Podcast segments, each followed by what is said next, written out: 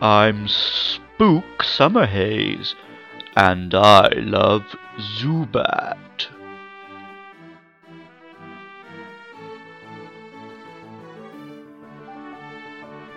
Yes, yes, I know it's mid October and Halloween is still a couple of weeks away. That said, I just spent a whole week doing Halloween lessons at the English school where I work. And this Pokemon is a bat. Bats are kind of Halloweeny and spooky, right? It's certainly the spookiest, Halloweeniest Pokemon this month. So this is your Halloween episode. Deal with it. Or be.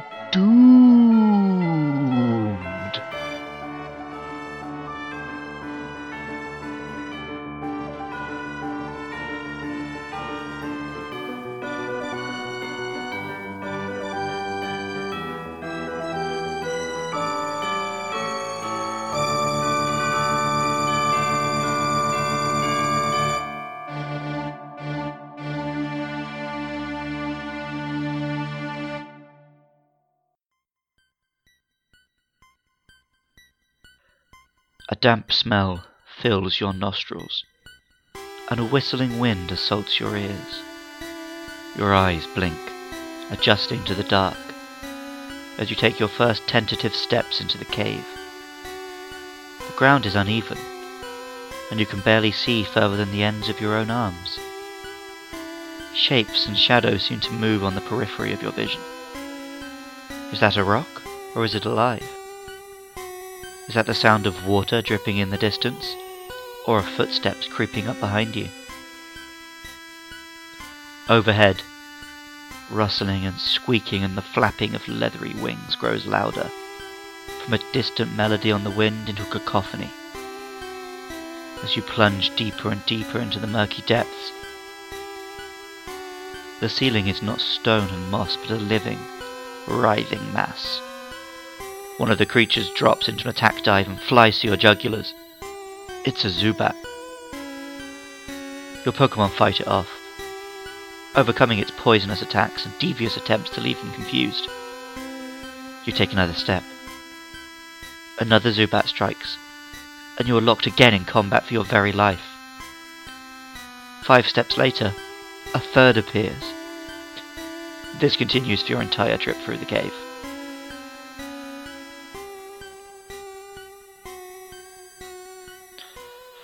Zubat is a small blue and purple bat. Its name is a pun on the word bat and the Japanese term zubato, an onomatopoeia for the sound fangs make piercing the skin. It has no eyes, relying on echolocation for navigation. This is a commonly held childhood belief about real life bats, although most species do actually have perfectly functional sight. It doesn't have legs as such, but two small appendages like tails, which it presumably hangs from ceilings while it sleeps. Zubat has a reputation among Pokemon fans for being, first and foremost, annoying. It is ever present in all of the caves and tunnels and other dark underground locations we travel through on our adventures. Composer for this show, Jonathan Cromie, got in touch about that very subject. Zubat is widely loathed, and for good reason. While its design is unremarkable, surely there's no Pokemon we're more sick of the sight of. Bats are favourite animals of one of my best friends, Amelia. I got in contact with her to ask if that love extends to Zubat. The thing about Zubat that used to annoy when I was playing the video games was Supersonic. Every single Pokemon that I had would get confused, and I would have to wait for them to snap out confusion, or watch them hit themselves. It was especially annoying in the caves under Mount Moon in Pokemon Yellow, where they would pop up every 10 seconds. I'm afraid Noibat has taken the place of my favourite bat Pokemon. Technically, the most common wild Pokemon encounter in the first generation games was Tentacool, as it was the only creature to crop up when surfing. Even within caves, I've never much minded ploughing through waves and waves of Zubat. Unlike its stablemates like Geodude and Machop, very few Pokemon I might be training are ineffective against Zubat. Whoever is in the number one spot on my party, they probably have a move that can grab them a few experience points from knocking a bat out of the sky. Alongside their ubiquity in caves, Zubat also have a strong association with Team Rocket. As poison type Pokemon with faintly monstrous overtones, they're a natural pick for the bad guys of the Pokemon world. This trend continues even beyond Kanto's infamous Yakuza archetypes. All throughout the series, members of villainous teams have wielded Zubats, and its bigger siblings. Speaking of which, Zubat evolves into Golbat. It's a bigger bat with a comically large mouth. Particularly in the first generation sprite artwork, Golbat's mouth takes up such an outrageous percentage of its body that we step into ridiculous cartoon caricature territory. Perhaps the most interesting thing about Golbat is that it has eyes. Imagine living your whole life as a blind Zubat, developing an identity and sense of the world, and then suddenly gaining sight. Pokemon are consistently shown to have a pretty high level of intelligence and understanding. These bats have more than enough of a mind for it to be absolutely blown when this happens. Makes you think, huh? From the second generation onwards, the family gained a further evolution, and the coolest design of the three. Golbat evolves into Crobat through the power of friendship, slimming down into a sleek, multi-winged bat with some of the highest speed stats going. Happiness evolutions are a new concept in Generation 2, and I find it interesting that this family was given one. As I mentioned before, bats have villainous and monstrous associations, so it is a nice touch that the coolest and most powerful member of the family can only be acquired by a loving, friendly trainer. Crobat doesn't have the ridiculous mouth of Golbat, but it does have some terrifying bottom teeth. It is slick and cool and kind of cute, but it's still a terrifying blood-sucking bat monster. Crobat is definitely an improvement, and redeems the evolutionary family. This is the opinion of Jonathan Cromie at least, who says, Golbat at least is good for experience late main game, and has a faint vampire shtick going on, as well as some utterly horrifying sprite work. Crobat is blisteringly fast, and amusingly throwing star-like at times. My friend Amelia also pointed this out to me. It was also weird how it could carry Squirtle in the opening of the Pokemon anime theme. Squirtle would just magically stick to Zubat's underbelly. She's not wrong either.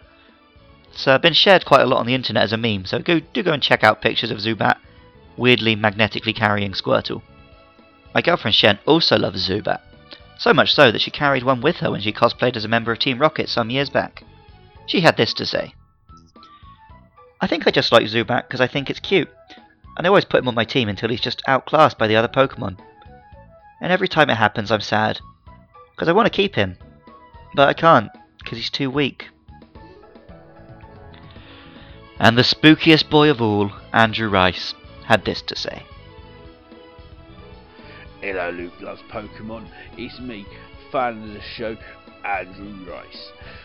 I'm here today to discuss the frankly disgusting treatment of Zubat. People like to complain about him as if he's some sort of nuisance, but you're going into his house and just complaining that he's there. How would you like it if I came into your house and started moaning about your relatives? Yeah, you mug. Anyway, Zubat's alright, ain't he? He's a nice little bat. Just lives in a cave. Golbat is a bigger one, isn't it? So I guess people were more annoyed because he's even more in your way. I don't really know much about Crobat. I mean, he's he's there. I never had one, to be honest. People will probably continue to complain about walking into caves and encountering Zubats, as long as Pokemon games require them to walk through caves. Personally, I've never been overly annoyed by the little winged rodents. By the time they grow up into Crobats, I think they deserve to be counted alongside Bruce Wayne among the great contributions Batkind have made to the world. Music for Luke Loves Pokemon was created by Jonathan Cromie. Artwork for the show is by Katie Groves. If you're interested and you enjoy the show, please do give us a 5 star rating review on iTunes and share this podcast with your Pokemon loving friends. If you have anything to say about the next couple of Pokemon we'll be covering, and Paras, let me know all about it. I'm on Twitter and Facebook at Luke Loves PKMN and you can email the show at lukelovespkmn at gmail.com. Happy Halloween. I love Zubat. And remember, I love you too.